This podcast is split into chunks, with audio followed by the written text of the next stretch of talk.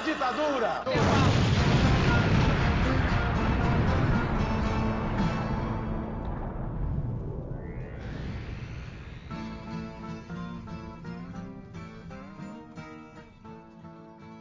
Está começando mais uma Rádio Metamorfose, aqui é o Camarada Hidalgo, mais uma semana aqui com vocês e como sempre estou aqui com a nossa querida jornalista política, Júlia Guiar. Olá, queridos! Mais um programa aqui, infelizmente um tema triste, mas importante. E também com uma nova membro aqui do jornal hoje, né, que ela entrou essa semana, a Lúcia Braga, nossa economista. Manda um beijo aí para nossos ouvintes e se apresente para a galera. Salve, salve, camaradas! Muito bom estar aqui primeira, primeira vez, estreia, e esperamos que, trazendo luz esses temas, a gente consiga pelo menos fazer uma crítica mais séria do que está acontecendo, porque chega de barbárie, né? Não, com certeza. E muito feliz de ter você aqui hoje. É... E infelizmente a Laís não vai poder participar do programa de hoje, aconteceu imprevisto, então somos nós e nossa nova, nossa nova membra do jornal. Então tá sendo, vai ser uma experiência bem interessante essa estreia dela. Ela, ela vai passar no nosso crivo aqui agora. Vamos, ver como vai ser. E como o programa dessa semana, a gente vai falar um pouco sobre o caso da Senior, né? Um caso praticamente sobre experimentos mengelianos neonazistas que, que ocorreram no país e que estão sendo expostos aí pela CPI, né? E não só pela CPI, mas né, em várias matérias que estão saindo. E é um caso tão absurdo que parece que foi normalizado, porque eu imagino que é um caso que era para estar tá botando fogo no, no país é, só que tá tanto, tantos absurdos acontecendo ao mesmo tempo que a gente acaba meio que. Parece que a gente tá um pouco anestesiado né, com essas coisas. E para falar um pouco sobre, mais sobre esse assunto, já um convidado que sempre já, tá, já está presente aqui nos nossos programas, já é a terceira vez que ele participa aqui conosco, Elias Rassi, ex-secretário da, da Saúde de Goiânia. Muito obrigado por participar novamente aqui conosco. Manda uns, um abraço aí para nossos ouvintes. Uma satisfação, mais uma vez, a gente poder é, usar da palavra nessa arma tão poderosa, talvez a mais delas, a arma mais poderosa que a gente tem. É uma satisfação. Bom dia, muito obrigado. Bom dia, boa tarde, boa noite, dependendo do horário que você está ouvindo esse programa que está sendo gravado hoje numa manhã de domingo, porque somos, somos todos muito dispostos aqui uh, a trabalhar e trazer essas informações para vocês. Então, bora para a pauta que a gente tem muito que conversar hoje. Bora lá.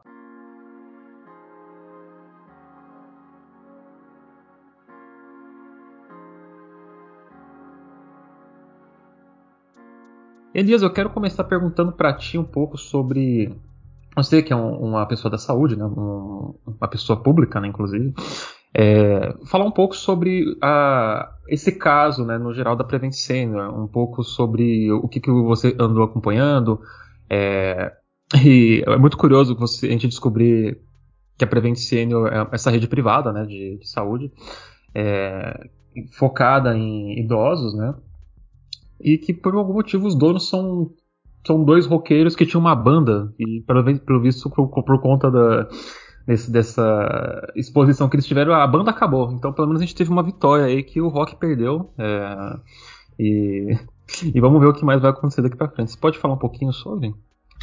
Olha é, é, é muito muito triste estar tá acompanhando situações como essa é primeiro a tentativa de utilização de maneira sistemática por uma ala da política, um posicionamento político eh, coordenado, dirigido pelo presidente da República e que tentou, durante esse último ano e meio, quase dois anos, esse período de pandemia, é, fazer uma campanha ideológica, oferir lucros políticos, eleitorais, é, menosprezando os efeitos, os resultados da pandemia e prescrevendo de maneira sistemática é, medicamentos sem efeito.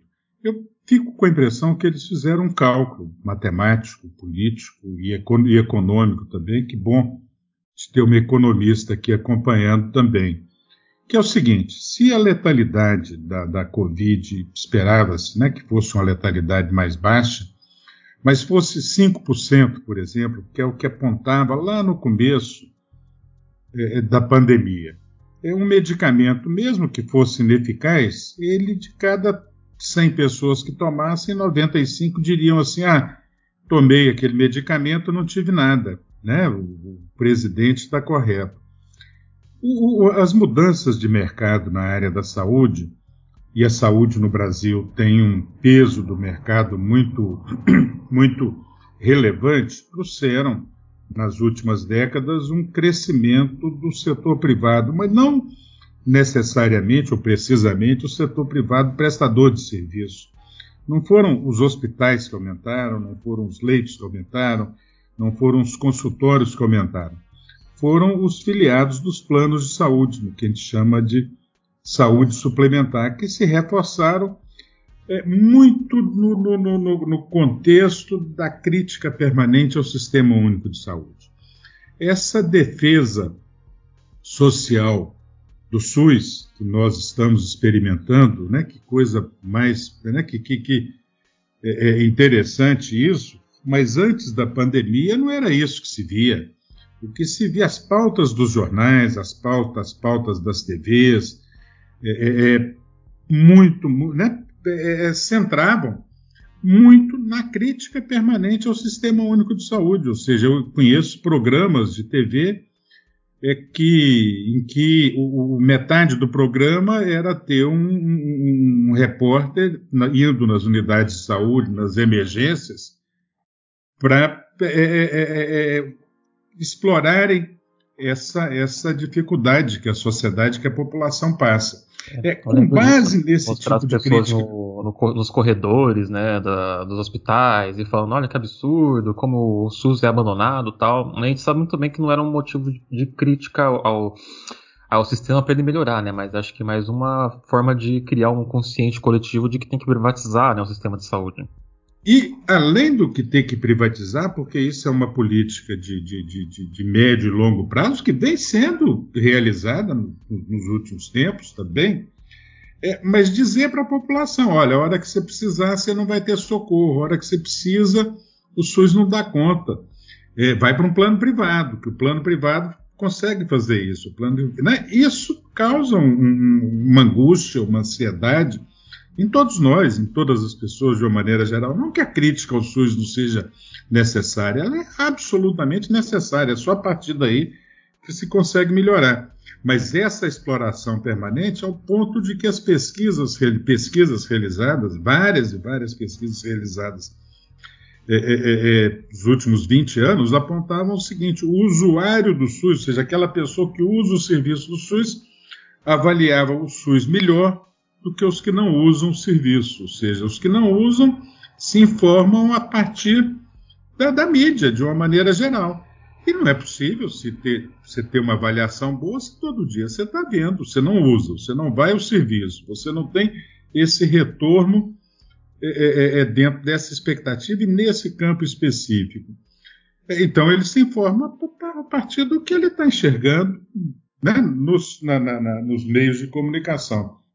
Então, eu acho que nesse contexto, esse, esse, esse, essa empresa Prevente, né, no, no, no, e, e é uma empresa que, que enxergou um nicho de mercado, que é o atendimento aos idosos, falou: olha, além desse nicho de mercado, eu posso fazer uma média com o presidente, ou eu penso assim, assim. Né, e, e, fizeram esse, essa. É, é, é, é chamou de experimento, né? eu acho que é muito mais do que um experimento, porque não é possível que eles não tivessem conscientes dessa situação. É, é, é a, a, própria CPI, que vem sendo conduzida pelo Senado, vem trazendo essas, esses, esses relatos, essas informações, as comprovações disso de maneira muito, muito incisiva. É muito triste a gente estar vivenciando uma situação como essa que a gente pensava já ter se encerrado há mais de 50 anos, esse tipo de possibilidade. Mas não fizeram isso sozinhos. Eu tenho essa impressão. Eu, eu, eu, eu via essa semana uma, uma reportagem é, é, é, antiga já do Ministério Público Federal aqui do Estado de Goiás, divulgando no seu site, na sua página, no seu meio de comunicação, é, pesquisas que é, convalidavam as bases ou ofereciam supostas bases científicas para que situações como essa, utilização do chamado kit Covid, ocorressem, na, no meu pensamento, é quase um salvo-conduto, o Ministério Público dizendo assim, pode fazer que nós estamos garantindo. Elias, é, uma das coisas que foi dita na CPI, uma das denúncias, né, principalmente de alguns é, ex-pacientes da Prevent Senior, é de casos em que a pessoa ela era transferida para leitos, é, como é que é que eles usam o termo? Chamavam de paliativos. paliativos isso, em que aos poucos iam se desligando tanto é, o oxigênio de pessoas que precisavam de oxigênio, né? E também fazendo a inserção desses medicamentos sem o conhecimento da família. É, além disso ser um absurdo por si só, né, pela questão de você não poder fazer algum tipo de tratamento sem consentimento da família, eu queria te perguntar, enquanto médico, qual a ética em que isso infringe e um pouco para além disso, o que, que isso representa enquanto a possibilidade da atuação médica mesmo? Qual que é o peso que isso tem na condução da medicina com os pacientes? Olha, eu acho que penso que isso inicia, é, no próprio nome que eles davam para esse tipo de, de, de, leito de, ou de setor hospitalar, não é? Vai, vai para o leito paliativo. O tratamento, cuidado paliativo não tem nada a ver com isso. Cuidado paliativo, ele busca oferecer um conforto é, é, menos mínimo de qualidade de vida para pessoas que se encontram é, em situações é, é, extremas. É, não necessariamente é o cuidado para que a pessoa venha a morrer, vá a óbito, não é? Isso é outra coisa. É, então, eu acho que a própria utilização desse tipo de, de, de, de nominar essa conduta de paliativo é, é, é, é um, uma demonstração de completo e total desconhecimento da realidade e do desenvolvimento da medicina e das, de todas as profissões que lidam é, com a vida humana. É, isso não é cuidado paliativo, isso é uma tentativa, é um esforço para redução de custos, redução de despesas e um menosprezo, profundo menosprezo com a vida humana. E não somente a vida enquanto esse sopro vital, né? Eu estou respirando, não. A vida em todos, todos os seus momentos, em todas as suas circunstâncias. Um profundo menosprezo a essa forma de lidar. Eu reconheço que eh, as empresas, de uma maneira geral, elas precisam lidar com seus custos, suas despesas, suas receitas, suas é, é, o seu livro caixa, de uma maneira geral, ela, ela para que ela funcione, ela tem que ter receitas acima de suas despesas. Mas nesse campo especificamente, esse, essa, não, é, essa não é a opção para redução de custos. Né? Você falar assim, é, os que vão morrer fiquem dali, não vamos gastar com eles não, porque eu tenho que fazer um equilíbrio entre receita e despesa. É, já que ele recebe um pagamento global, um pagamento fixo por paciente, eu não sei qual o valor, mas vamos, vamos falar aqui, dois mil reais por dia é, para pacientes nessas situações em tratamento de Covid. Eu passo ele para um leito que eu vou gastar 200 reais por dia e isso me dá um superávit. Né? Eu acho que é esse raciocínio que fez esse tipo de condução. Né? Percepção de que esses pacientes iriam morrer mesmo, então eu, eu, eu posso passá-los para uma ala, é como se fosse quase um, um, não é o purgatório, né? Porque o purgatório você vai. É, é, é, é mas seria o purgatório para ir para o inferno, não o purgatório para ir para o céu. Elias, eu acho uma coisa que ficou muito, que a CPI bateu muito, né? Que tem a aula é, governista da CPI que acaba sendo sempre a, os advogados do diabo, né? Que cada dia que passa parece que é literalmente o diabo na Terra mesmo. É, a questão do. Eles ficam falando que a autonomia médica, né? O tempo inteiro. Ah, não, o médico tem autonomia, o médico tem autonomia de fazer isso, fazer aquilo tal. É, só que eu acho que fica muito difícil da, das pessoas distinguirem o que, que é autonomia médica e o que, que é pesquisa, por exemplo. É, primeiro, que a autonomia médica eu acredito que não dá permissão para o médico fazer o que ele quiser com o paciente, né? é, que vai ter os limites da, da, da ética e do juramento, né? Que foi feito lá na, na medicina. É, e a questão do, do que é pesquisa científica, né? Porque o que foi feito ali na prevenção não foi é, pesquisa científica, foi é, experimentos, né? Assim, é, então se você puder falar um pouco sobre isso. É, eu, eu, eu, eu, penso um pouco como você está dizendo, não é? O próprio Conselho Federal de Medicina, conselhos regionais embarcaram nessa canoa furada. Já tinham feito isso no período eleitoral, né? A grande, uma grande maioria, ou uma grande, é, é pelo menos uma expressiva é, vocalização, né? seja na, na, expulsão dos médicos cubanos, na rejeição ao programa Mais Médicos, seja dando sustentação política eleitoral à campanha do, do, do atual presidente, do Jair Bolsonaro. E, e, continuaram dentro desse processo, obviamente, buscando algum tipo de aproximação, algum tipo de vantagens, e isso foi manifestado algumas vezes por seus representantes, dizendo que já tinham conseguido encontros com o presidente várias vezes, e isso chegou a configurar um gabinete paralelo de condução do Ministério da Saúde, levando à exoneração de vários ministros da saúde, como Mandetta e outros ministros, chegando ao cúmulo de termos hoje é, um ministro que também, a exemplo do anterior, né, está ali para, é, é para bater continência.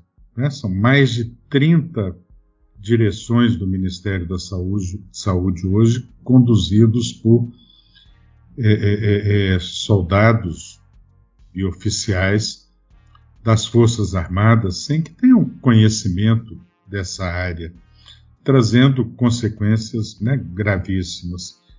Eu, eu, acho que eu me perdi um pouco, Victor, na, na, na, pergunta, mas eu acho que no fundamental é isso. Né? Existia uma retaguarda, uma certa garantia do poder, ou de poderes, né? sejam esses poderes mais ligados ao campo da, da, da, da, regulação da medicina, como os conselhos, seja o Ministério da Saúde, seja o gabinete paralelo, seja própria, o próprio, próprio Ministério Público, através de alguns dos seus componentes, dando esse, esse essa possibilidade de, de promoverem que você chamou, né, é, desqualificou como experimento, sequer são experimentos, né, era uma medida de cunho econômico, mas mesmo que fosse um experimento em nome da autonomia médica, isso exigiria um consentimento, consentimento livre e esclarecido por parte do paciente.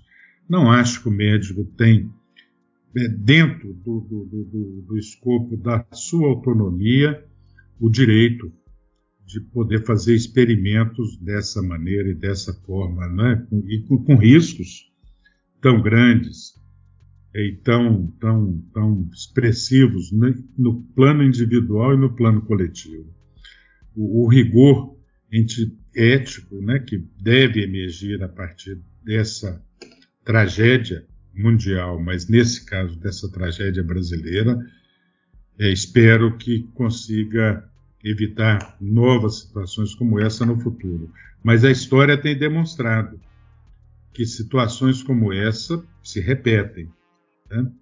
é, é, é como tragédia, mas mesmo que sejam como farsa, é, configuram novas situações, novas tragédias. Isso não, não faz parte do escopo da autonomia médica, de forma nenhuma. Muito embora é, instituições que deveriam estar é, é, é, protegendo os pacientes, e não de forma corporativa, alguns médicos tenham se alinhado com esse tipo de pensamento. Então, o que eu queria discorrer um pouco, é que você discorresse um pouco, é o tanto que a Prevent Senior ela fala da perversão do Estado, perversão, perversão de uma né, de uma das maiores estruturas do Estado brasileiro, especialmente quando a gente vê que em São Paulo, né, tem esse, tem esse atrito entre a prefeitura e o Estado. O Dória ainda não deixou intervenção.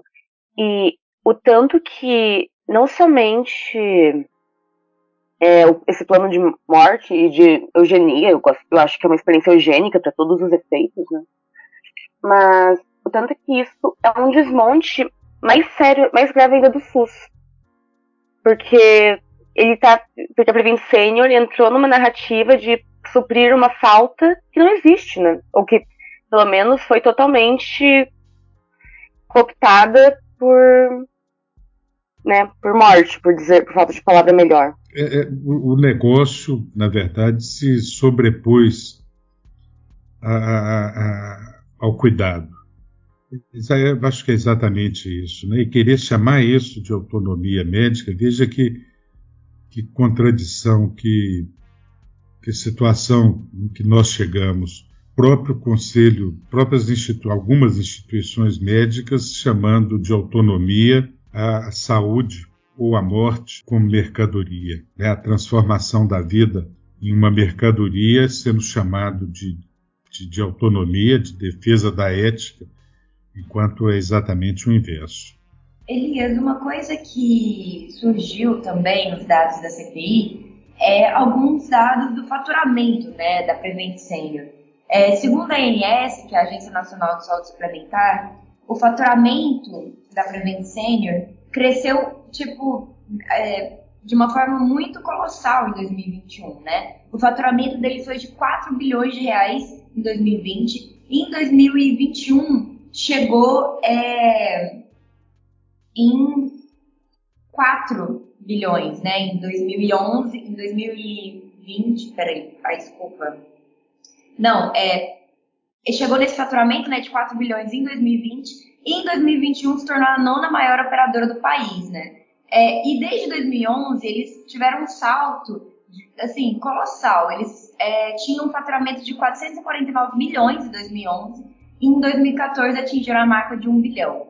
É, tendo em vista todos os dados né, que foram coletados na CPI sobre eles terem é, utilizado né, essa forma de se tratar as pessoas com Covid-19 é, e trocando, inclusive, subnotificando os dados de mortes e não colocando Covid-19, colocando insuficiência respiratória e outros tipos né, de é, prontuário, eles conseguiram passar a perspectiva de que a Prevent Senior tinha um menor número de leitos de Covid durante quase todo 2020. Tanto que algumas reportagens na, durante 2020 chamavam a Prevent Senior de um case de sucesso, né? De um lugar a ser copiado, de ser visto como exemplo.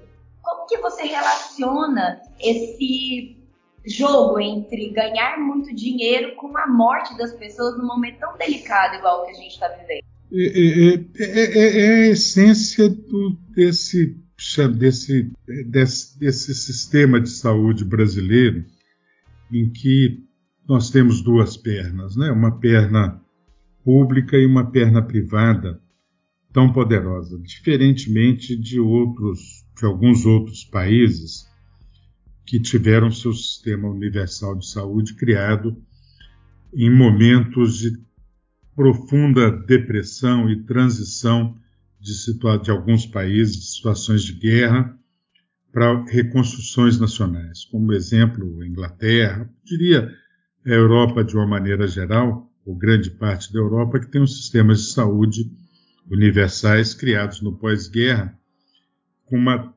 decisão social de partilhar despesas, de partilhar custos, custos e essa solidariedade tradicional nesses momentos de pós-crise, principalmente pós-guerra. O Brasil faz isso na sua Constituição de 88, já vinha apresentando né, uma trajetória é, voltada para sistemas universais, mas de uma maneira tímida, faz isso na Constituição mas já com uma realidade demográfica e socioeconômica bem estabelecida, ou seja, um setor privado já extremamente relevante. Eu acho que partindo dessa realidade, a gente não tem muita. E, e, um, e, um, e um país com profundas desigualdades sociais e sem grandes caminhos voltados à redução dessas desigualdades, senão o contrário, né? o aprofundamento e o, o enriquecimento de pequenas camadas sociais.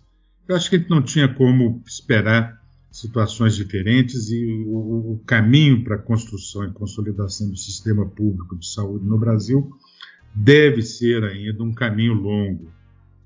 Ah, ah, ah, ah pelo menos é como eu consigo enxergar esse, esse, nosso, esse nosso processo histórico. O país optou é, por ir amenizando, e os governos anteriores, os governos vêm reduzindo a sua participação, os governos federais vêm reduzindo sua participação no financiamento da saúde de uma maneira geral. Isso fortalece o, o, o, o setor privado, e não é qualquer setor privado, é o setor privado que caminha, se não para monopólios, né, mas para concentrações de mercado em pequenas empresas. É, é, não tem como essas empresas enxergarem esse mercado senão como um negócio. Né? Isso não, não ocorreu em nenhum local do mundo e não vai ocorrer aqui no Brasil. É um negócio, é um negócio, mas é um negócio que tem profundas contradições existenciais, éticas, morais uh, com o setor saúde. A gente vai encontrar é, é, inúmeros, inúmeros, inúmeros trabalhos, pesquisas, evidências claras de que o, a condução do setor saúde, a condução de uma maneira geral, eu não estou falando da pequena clínica, do consultório e mesmo de alguns hospitais, mas a condução do sistema, de uma maneira geral, ela é incompatível com, com lucro. É incompatível porque essas contradições, em alguns momentos mais, em outros momentos menos, mas elas estarão permanentemente presentes é, é, no setor saúde, se não em situações extremas, onde a vida e a morte estão colocadas de maneira clara e objetiva, essas situações se, se colocarão de maneira mais sutil. Nós temos muitos exemplos de, de, de, de doenças que são criadas, são iatrogenias do sistema de saúde, ou seja, um exemplo, né, numa roda como essa que agora é, é, é, um exemplo claro são os partos, né, a maneira como as pessoas dão à luz.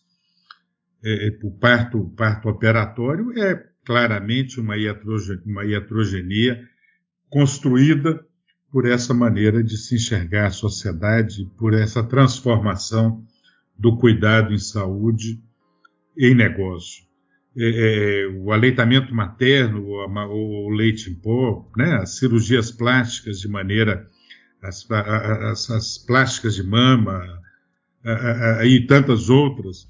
A gente tem uma enormidade, né? Poderia passar aqui semanas e semanas falando de exemplos, de situações como essa. Nesse caso extremo, é, é, é, é, é um caso extremo do, da, dessa forma de se lidar com cuidado, transformando em, em lucro, em mercadoria, é, é, reconhecidamente incompatível. Né? Essas incompatibilidades, o, o, mercado ele não tem elementos para cuidar, pra, né, que, que garantam, e não vão conseguir oferecer elementos que garantam é, o, o, o lidar ético não de maneira individual, eu diria, mas de maneira sócio-social, de maneira coletiva.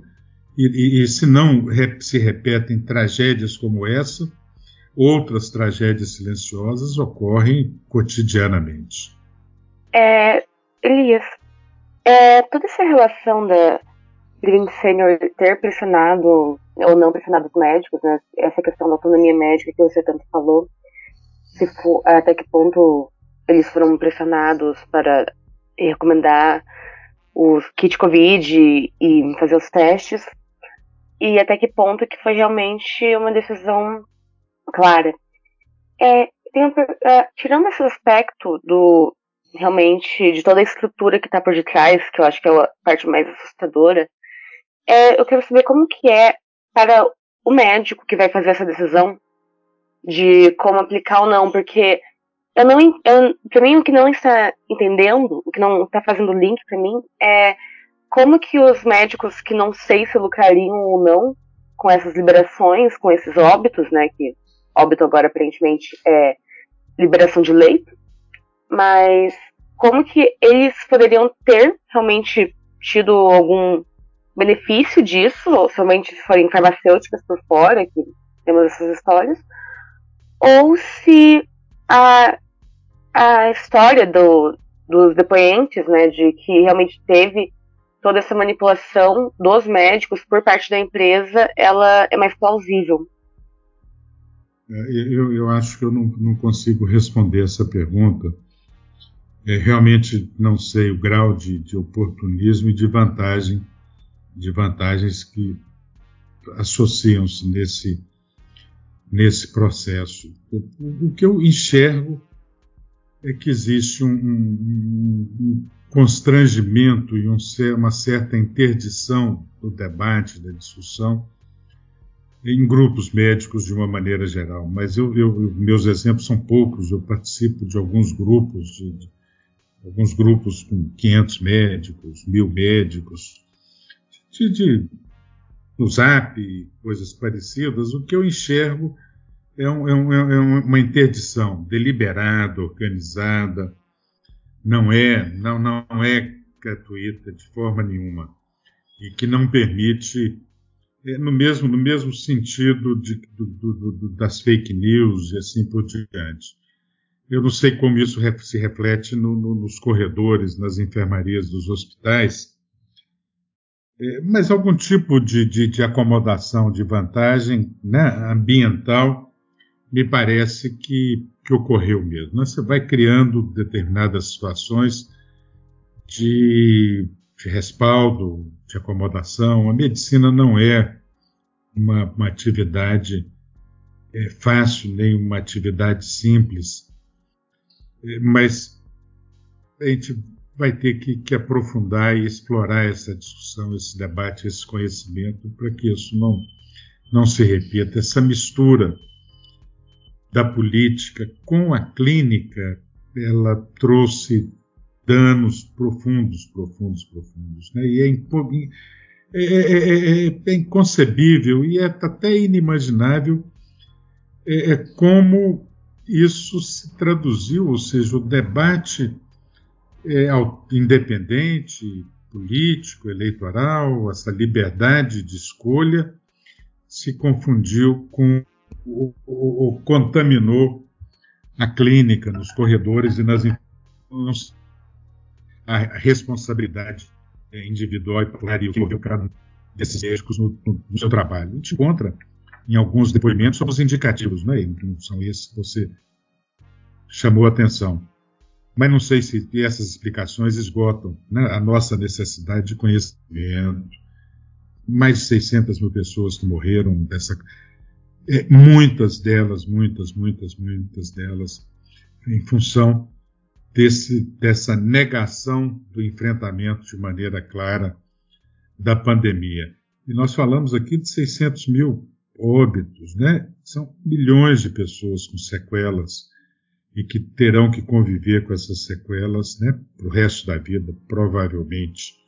Espera-se que a gente consiga outras formas de lidar com, com, com essas sequelas, mas, enfim, um custo social muito, muito, muito, muito grande. Né? A nossa sociedade vai ter que conviver com isso eh, de uma maneira muito mais abrangente do que em outros momentos. Elias, eu queria te perguntar qual que são as consequências para a classe médica com essa realidade que a gente está vivendo agora. O que, que, pode acontecer no futuro? Como que a classe média, a médica, vai começar a se relacionar depois desses fatos terem acontecido e de, né, tendo em vista aí que provavelmente nada vai acontecer, né? Nenhuma punição vai ser feita. Olha, um mistério, hein, Júlia? Como uma classe médica, e é uma classe médica que não é a mesma de 20 anos atrás o crescimento dos, dos, das escolas de medicina e, e, e esse novo perfil de formação advindo, sim, do Sistema Único de Saúde, né, que direciona a formação para profissionais é, ligados à atenção primária à saúde, é, ligado a essas necessidades de, de organização do sistema de saúde nas regiões mais distantes do país, deve trazer uma nova realidade. Então, é, esse novo contexto associado a essa necessidade de, não de expiação propriamente dita, mas essa necessidade de, de, de revisão dos seus procedimentos, das suas instituições, das suas entidades.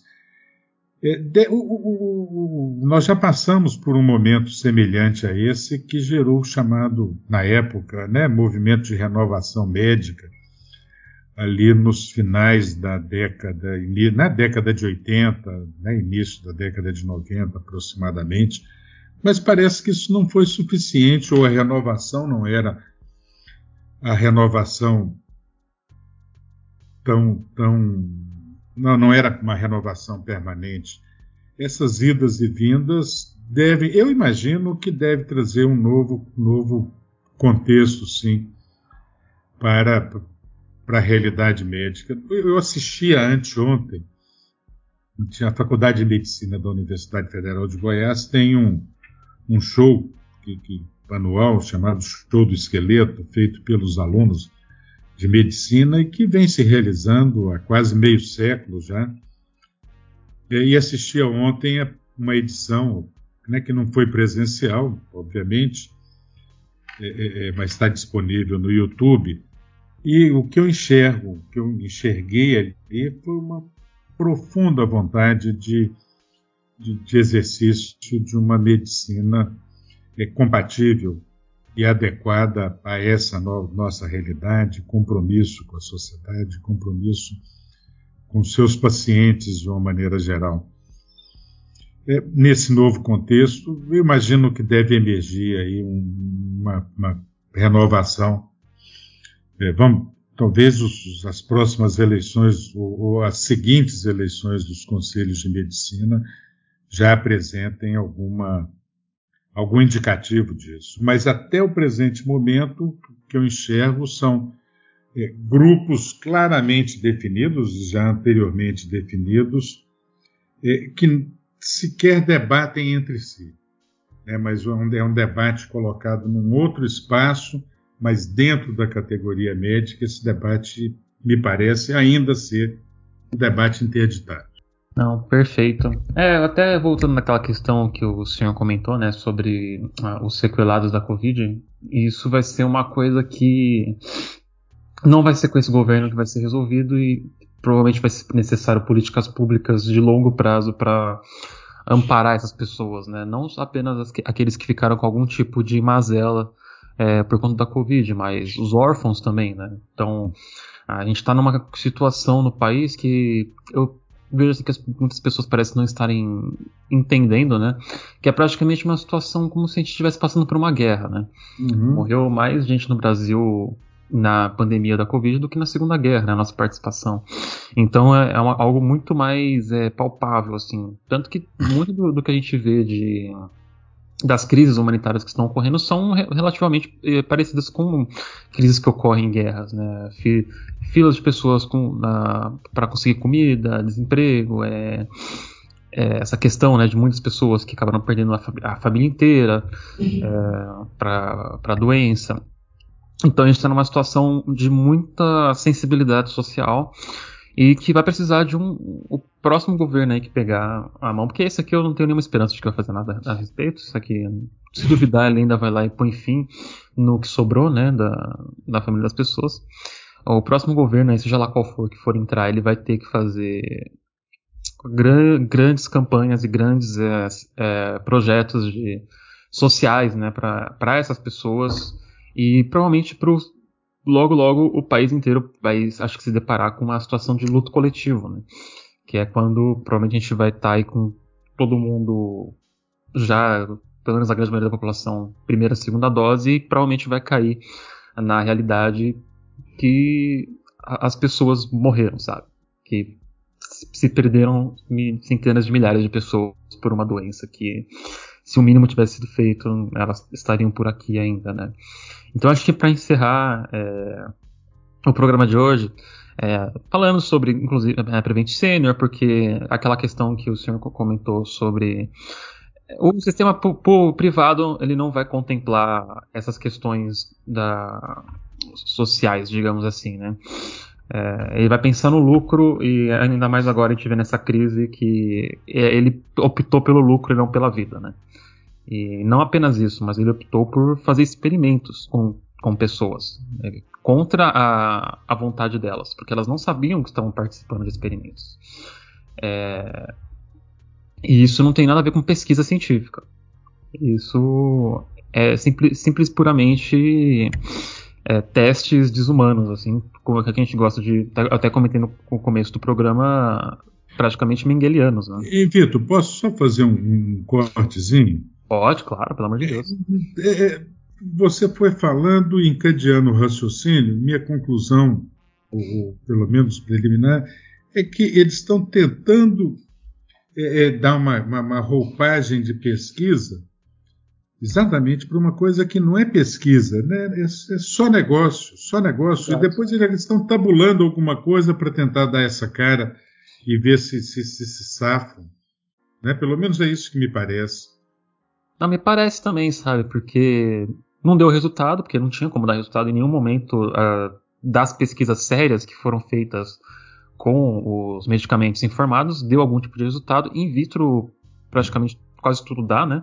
É, mas na hora que você passa para testes humanos é quando você vê se o bicho pega mesmo, né? E não, não pegou, e naquela hora já, foi, já era para ter sido descartado, e foi descartado pelas pesquisas sérias, né? Só que daí, como o governo estava nessa, nessa motivação, dessa. De, de, desse néctar, esse elixir da cura que não existe, que foi o kit Covid, né? E que, na verdade, provavelmente ele agravou a situação de diversos pacientes, porque é, ele, ele tinha ali contraindicações para certas pessoas e provavelmente essas contraindicações acabaram levando milhares de pessoas que não que se curariam sozinhas da Covid acabaram indo ao óbito por conta disso, né? E acho que isso é uma, algo que a gente vai contemplar nos próximos anos quando houver a aquela aquele cálculo de excesso de mortes, né, que ocorre depois de uma pandemia, para ver o real número de pessoas que acabaram sucumbindo, né, à doença e o que, que mais que levou pessoas no geral a morrerem. É, a gente falou com a epidemiologista Ethel Maciel no começo do ano e ela comentou um pouco sobre isso pra gente, né. Então, inclusive, voltem lá no programa, escutem, porque muito do que ela falou aconteceu é, em seguida, assim, é, é muito doido. E e é isso mesmo, eu, eu, vejo da seguinte maneira: eles só estão tentando colocar esse, esse rótulo de pesquisa tal, porque eles vão tentar fugir da responsabilidade. É, da responsabilidade do que, do que eles causaram, né? E eu, eu não sei como o senhor vê o que, deve, o que deve ser feito nesse tipo de situação. O senhor não precisa responder também, inclusive. Mas na, na minha, na minha visão, o mínimo que tinha que, ser, que acontecer era estatizar a Prevent Senior, prender todos os, os, os responsáveis que levaram isso adiante e e é o mínimo para mim, sabe? Porque o que eles fizeram é, foram crimes contra a humanidade. Não, não foi uma, uma coisinha, ops, a gente, a gente cometeu um erro aqui, sabe? É, não, foram, foram deliberadamente pensado o que eles fizeram. Não foi algo assim de, na inocência. De, pelos relatórios que estão saindo e pelo que os médicos estão falando, é muito pior do que a gente pensa, porque eles tinham, eles, pratica, eles tinham praticamente um, um, um, um, lema lá dentro deles, que eles, um hino que eles tinham que cantar, é, um hino que lembra muito hino nos nazistas, né? Então por isso que a gente está falando bastante disso, porque é muito, é muito interconectado. É, não é de graça que a gente faz, faz essas, essas comparações, sabe? Tinha, tinha gente fiscalizando o médico, é, os médicos que não que não recitassem o kit Covid, é, algum tipo de punição dentro da corporação. É, os médicos é, não podiam usar máscaras para para poder circular o vírus. Então, são coisas assim que a gente falando aqui agora parece um absurdo, sabe, completo. É, mas que aconteceram, né? Então, eu não consigo ver outra saída não ser essa, sabe? Eu acho que pode parecer radical da minha parte, mas eu não sei o que é mais radical. É fazer isso ou permitir que eles saiam impunes depois do que eles fizeram, sabe? Porque... Olha, as ditaduras no Chile, no Uruguai, inclusive na Argentina, é, é, é tiveram julgamentos daquelas pessoas, a maioria militares, envolvidos com a tortura e assassinatos de opositores políticos. Né? O Brasil não passou por isso. Não. A opção foi uma anistia é, é, é que mal ajambrada, por assim dizer, né? que, que passou o pano e que permitiu situações se repetirem, inclusive a, a, a formato que as polícias têm no Brasil, né? Esse, essa autorização para tortura e autorização para matar, autorização para o racismo e assim por diante. E, situações como essa exigem tribunais né, e julgamentos que sejam realizados de maneira justa e, e olhando o interesse da sociedade também e a responsabilidade e a responsabilização das pessoas envolvidas. É, vamos ver para onde é que o país vai caminhar, né? Se, se, a gente vai passar pano ou se a gente vai buscar a responsabilização dessas, dessas situações para que a gente possa chegar, se for, for o caso, nessa, nesse seu pensamento, né? Mas no, no fundo é esse mesmo, né? A punição de situações onde as pessoas, as pessoas devem responder pelos seus atos, é, frente a tribunais que sejam justos, democráticos, né, com direito à ampla defesa. Eu espero que o Brasil tenha a capacidade de, em cima dessa tragédia, se construir alguns caminhos né, de justiça e de justiça social. É, não repetir a história, né? Não é, repetir a história a gente já meio que é, teve a, anistia, uma coisa que foi um erro, completamente um erro impensável. A gente está meio que é, recebendo, né, colhendo o que foi plantado. Né? eu imagino que se, se, fosse o caso de ter sido feito é, a punição dos responsáveis do jeito que deveria ter sido feito, acho que a gente não estaria vivendo o que a gente está vivendo. Ele não teria um presidente que defende alguém como o Ustra. Exatamente. Exatamente. A partir do momento que ele tivesse falado disso no Senado, ou no, lá na, na, Câmara, né? É, ele tinha perdido o mandato ali, sabe? Daí a gente tinha perdido dos direitos políticos e tudo mais. E eu, sinceramente, não sei. Eu, eu queria muito que a gente vivesse o nosso Nuremberg, né? Porque acho que somente assim as, as, pessoas vão entender a gravidade da situação. E lembrar que não é apenas a instituição privada da Prevent Senior que é responsável, mas todos aqueles que endossaram e que continuam perpetuando a, ainda hoje esse tipo de coisa. Tipo, muitos veículos da mídia é, são fazem isso. A gente pode citar aqui alguns jornais como Gazeta do Povo, é, a Jovem Pan, sabe? É, até a CNN, que até, até pouco tempo atrás estava dando espaço para esse tipo de pensamento, sabe? Então, bom, a gente, vai, a gente vai ver como que a gente vai tratar isso nos próximos anos, né? Então, Elias, eu queria agradecer muito a participação no programa de hoje, novamente aqui, sempre uma pessoa sempre aberta para conversar conosco aqui no programa. E sempre, sempre muito bem-vindo aqui.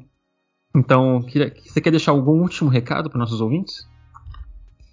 Não, quero agradecer essa oportunidade colocar à disposição e, e, e como recado, se é que né, não é um conselho de forma nenhuma, né, mas que a gente fique atento e que a gente é, se posicione sempre que necessário e sempre que possível.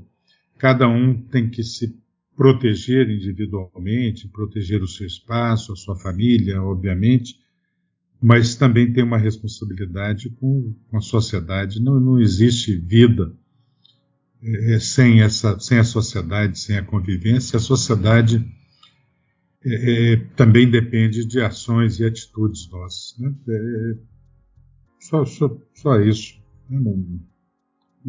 Que o site saia de 2021 para um 2022 mais alvissareiro, né? cheio de esperanças. Sim, a gente tá nessa esperança e a gente não, a gente não pode perder esse norte, né? Senão a gente perde nosso rumo, né? Então a gente tem que manter a esperança e, e lutar. Acho que essa é a questão. Então, muito obrigado, Elias, por participar do programa de hoje. E sempre muito bem-vindo aqui. Muito obrigado mesmo. Obrigada, Elias. Como sempre, uma entrevista muito boa. A gente espera ir para um próximo programa. Obrigadão, gente. Um abraço. Obrigada, Elias. Foi um prazer. Bom, a gente depois dessa conversa com o Elias aqui, né, que a gente falou sobre toda essa questão da Prevent Senior, da pandemia e sobre como talvez seja o futuro dos responsáveis, né, que levaram isso a acontecer. Vamos para o nosso botequim para falar um pouco sobre o que, que saiu no jornal e talvez algumas dicas aí para a galera o que, que eles podem curtir. Então uhum. vamos lá.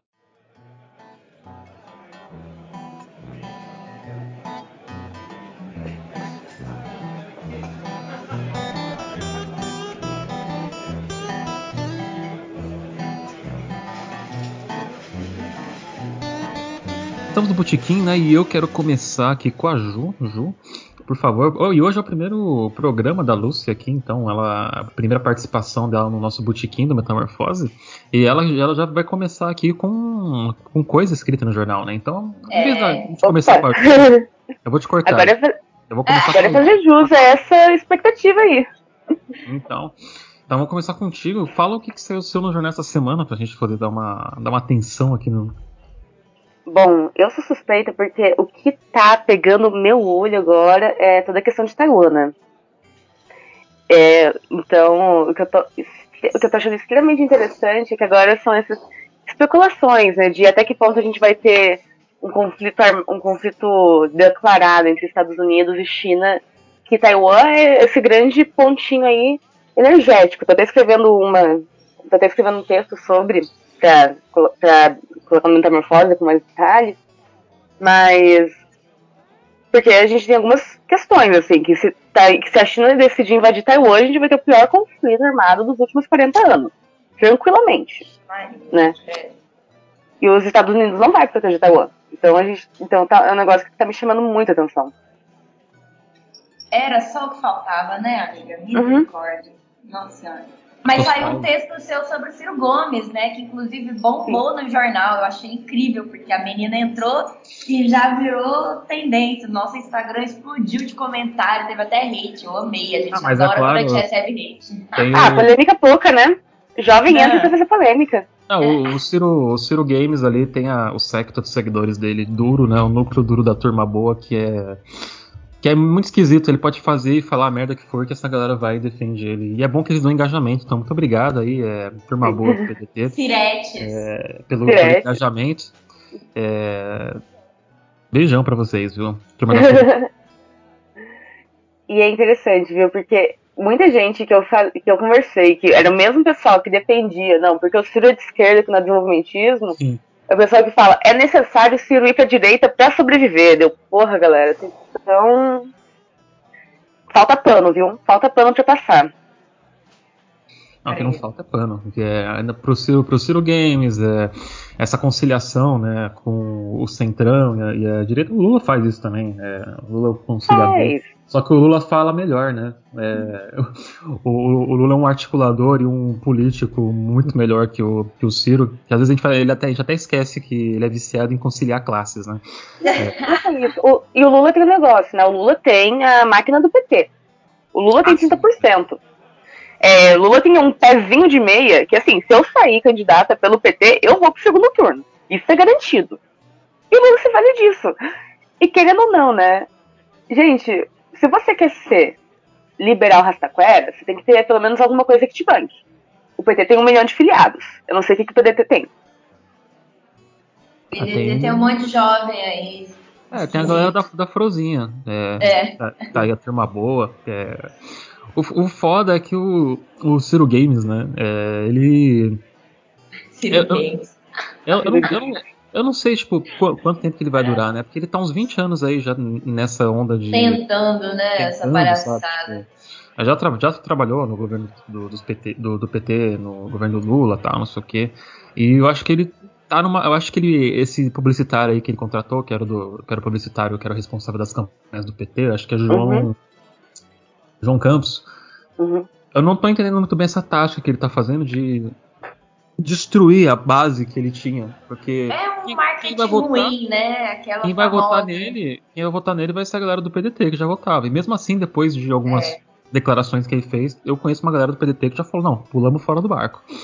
É, É ele, falou, ele falou merda de Cuba recentemente, é, daí ali tá a galera que falou, não, tá, não, não tem como, tchau, sabe? É. Eu tô tentando entender que, qual que é o plano dele. Olha, eu acho que é o seguinte, a Lúcia foi perfeita porque apesar da gente ter críticas ao governo Dilma, ela defendeu a Dilma. E eu sou uma anarquista a favor da Dilma, gosto muito dela, acho ela incrível, entendeu? Eu acho que a Dilma deveria ser mais valorizada, porque a bicha sofreu na ditadura e fez a Comissão Nacional da Verdade. Isso é uma das coisas, inclusive, Derrubou ela, inclusive. que a Dilma ela. deveria ser louvada nesse país por causa disso, porque ela foi a única mulher que teve a cara de pau de investigar o que aconteceu na ditadura. Então, assim, ó, palmas pra dona Dilma, queria muito que essa viada respondesse às nossas pedidos de entrevista, porque a gente já tentou várias vezes, inclusive seu assessor de imprensa da dona Dilma Rousseff, queremos um cafezinho com essa mulher porque a gente ama ela, entendeu? Prometo que sou fã. é, não faremos perguntas tão polêmicas. A gente falaria de luta armada, entendeu? Falaria não tem nada, falaria como é difícil ser perfeita. Não, brincadeira, né? Exato, aquela- Fale por vocês. Eu, Ah, eu Não, adoro não. Dilma. eu Ai, quero, adoro. perguntar, Gente. quero perguntar pra ela como é que era ela, ela saber que ela era inteligente e, todo mundo era burro ao redor dela. Porque tá tudo, cada dia que se passa, Porque é difícil. Cada dia que Nossa, no passa, essa fala dela tá se provando mais certa. real. Cara? Ai, gente, da É uma coisa muito triste, né? Mas todo o governo da Dilma resumiu a trajetória da mulher trabalhadora brasileira, né? Exato. Só se fudeu, tadinha. É um simbolismo pesadíssimo, pesadíssimo. Eu Você tá gosto muito da Dilma. ouvir esse programa, vamos, vamos Vamos defender a a gente tudo é programa petista aqui, sim. pode ter certeza. Eles vão falar daí os petistas falando mal do Ciro Gomes e abraçando a Dilma. A minha Tem mãe- diferença entre ser É. petista e ser dilmista. Pra mim tem diferença. Tem uma grande Não diferença. A minha mãe Mas aqui mais não é um programa, programa obrigou não. votar na Dilma em 2014. Se você tá procurando imparcialidade, você tá no programa errado. Aqui a gente tem um lado e a gente é bem claro no lado que a gente é. Que é neutralidade contra sabão. É. Ah, não existe Ou vai escutar o- a Folha, o né, Estadão, gente? que finge ser Não neutro. existe. Isso é, É. a balela do jornalismo. Enfim, enfim, gente, tá se delongando muito. Ju, o que, que saiu seu no jornal, por favor? Então, não saiu nenhum texto ainda, porque eu tô trabalhando Então, perfeito, Ju, numa... vamos encerrar aqui, não tem Calma, nada. bicha, deixa eu falar aqui, ó. É, mas eu tô trabalhando numa denúncia que vai sair agora na próxima semana, enquanto esse programa estiver no ar. Fiquem ligados, porque vai ser um bafo. E outra coisa que eu queria indicar é o programa Drops que a gente fez é, sobre a reforma do Ministério Público, né? A PEC 5/2021. Esse negócio vai dar um bafafá e a gente conversou com o promotor Fernando Krebs aqui do estado de Goiás, que é um- uma fonte muito confiável e muito interessante porque é, ele deixou muito claro assim de que nós estamos vivendo num período que não é mais democrático. Ponto. Tudo bem que assim, né? é, Uhum. a- a- algumas fontes nossas parecem têm medo de falar que vivemos numa ditadura, mas estamos muito mais próximos de, dos anos de chumbo do que estamos próximos dos breves anos né, de democracia liberal burguesa. Então é um episódio que vale a pena escutar, ele está mais curto do que os nossos programas normais, então escuta lá porque é isso. Foi o que saiu que eu participei essa semana, Perfeito. tá aqui. Não, perfeito, perfeito. Eu gostei muito, inclusive. Perfeito. Acho que, acho que a gente pode focar bastante nesses drops aí. É, provavelmente a gente vai Uhum. fazer um drops com um outro personagem importante em, em breve. Vamos ver como é que vai ser, né?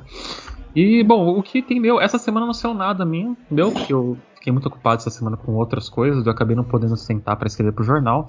Mas eu também tava num ritmo frenético escrevendo pro jornal, então me deem essa colher de chá. É, por favor. Então, o que eu vou recomendar pra vocês é escutem o último programa que a gente gravou do Pandora Papers com os nossos nossa grande equipe de economistas que sempre participa aqui quando a gente quer falar mal do Paulo Guedes, que é o Pedro e o, o, o. Pedro e o Henrique.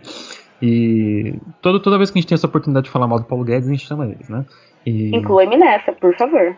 Ó, agora, Ah, agora, você, agora agora, você sim, tem junto, né? E a gente falou sobre o Pandora Paper, né? Sobre essas contas em offshore que, que apareceram.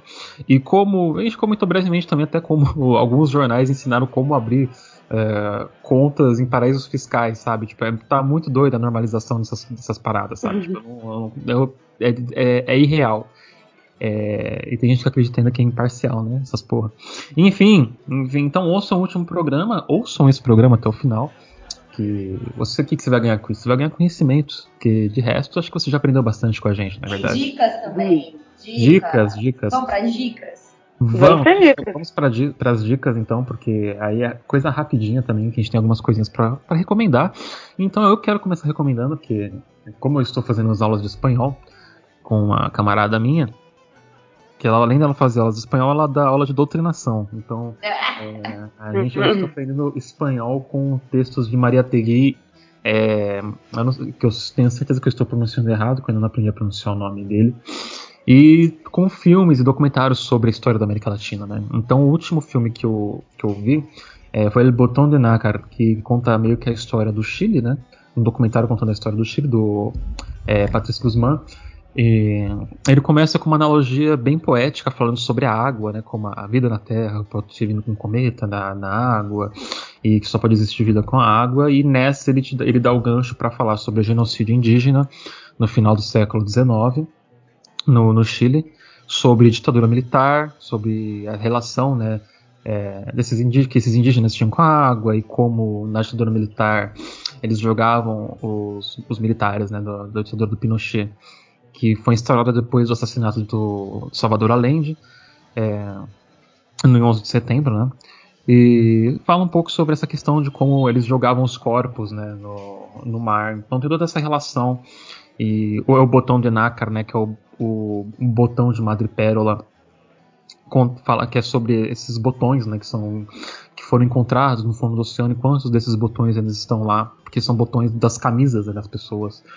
E tem uma relação com os povos indígenas também, porque ele fala de um personagem chamado Jimmy Bottom, que é um indígena que foi levado para a Inglaterra e que foi, entre aspas, civilizado, né, por, por esse inglês que levou ele para lá.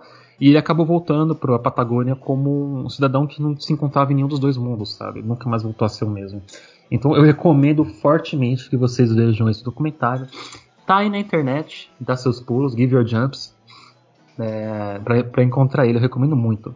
Então, pegando aí esse gancho de ditadura na América Latina, eu vou recomendar um livro que eu já recomendei algumas vezes aqui, porque eu sou muito fã dessa pessoa, que é Dias e Noites de Amor e Guerra, do nosso Nossa. querido Eduardo Galeano, né?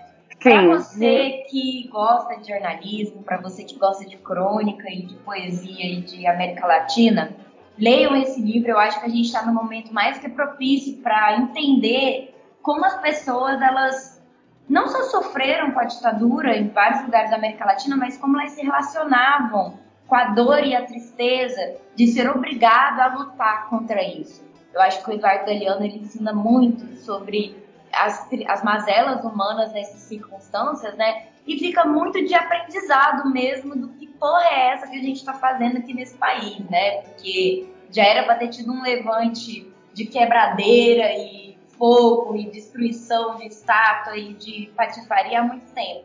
Então, o que está acontecendo? Para onde está indo a nossa dor? Para onde está indo a nossa essa, essa, toda essa mazela, né? Então, fica aí a dica desse livro, que é um livro curto e fácil de ler, apesar de ser muito doloroso. Então, uhum. É, um, é um bom livro. Leiam Dias e Noites de Amor e Guerra. Ai, Magaliano é maravilhoso. Ah, eu sou eu muito fã. É, eu vou seguir também nessa temática de ditadura e, de, e cinematográfica, que é para recomendar quem eu acho que é um dos grandes cineastas do Brasil atual, que é Silvio Tendler. Ai, famoso, adoro! Uh o famoso cineasta dos vencidos. E quero indicar a sua grande obra, que é Utopia e Barbárie. Utopia Barbárie, para quem não conhece, vai, vai falar sobre o que ele chama de o ano mais orgástico e o ano mais broxante da história. Né, que é final da década de 60, especialmente 68, que ele faz alguns paralelos muito importantes, assim, tanto de mostrar que a, a ditadura brasileira não foi um movimento isolado, assim como todas as ditaduras latino-americanas não foram um movimento isolado, e assim como e o que ele faz, que eu acho fenomenal, é indicar o tanto que o individualismo ele contamina a perspectiva histórica que a gente tem. Né? Porque eu não sei se vocês sabem, mas tem estadunidense que até hoje acredita que foram as manifestações deles que acabaram com a guerra do Vietnã até hoje, não foi Ho Chi Minh. E, então eu acho que é um aprendizado e uma perspectiva fresca que vai servir como alerta pra gente, viu? Porque preciso estar atento e forte, não temos tempo de temer a morte mais, galera. É, exatamente. Nossa, incrível. Inclusive, eu falei da senhora, minha mãe, aqui nesse programa, ela, ela teve aula de documentário com o Silvio Tender. Olha que loucura. Nossa, dos meus sonhos é conhecer ele, sério. A gente já entrevistou ele aqui no jornal, inclusive, gente. Procurem lá, a gente tá com uma aba muito bem planejada, depois de vocês pedirem muito pra gente melhorar essa parte do site de pesquisa. Se você jogar lá Silvio, Silvio, Silvio Tender, vocês vão encontrar várias matérias sobre ele, textos sobre os filmes, uma entrevista que a gente fez alguns bons anos atrás, né? Porque a gente está aqui nessa, nessa uhum. correria tem uns bons anos, mas a gente entrevistou ele quando ele esteve aqui em Goiânia.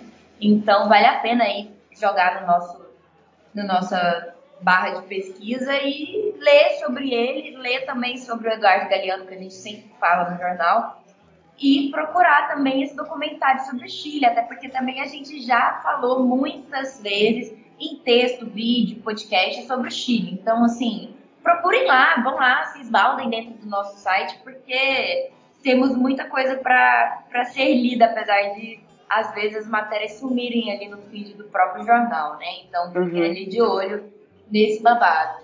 É, como Hidalgo, Hidalgo corte esse pedaço para não esqueça de curtir as nossas redes sociais lá no Instagram, arroba Jornal Metamorfose, no Twitter, arroba o Metamorfose, e também de apoiar a nossa campanha de financiamento coletivo, que você pode doar pelo Pix, né, do jornal, que é sigametamorfose.gmail.com, ou assinar mensalmente é, uma doação, que você vai entrar no site do nosso jornal e você vai ver lá, apoie. E aí você vai descobrir todos os passos para poder fazer esse tipo de doação.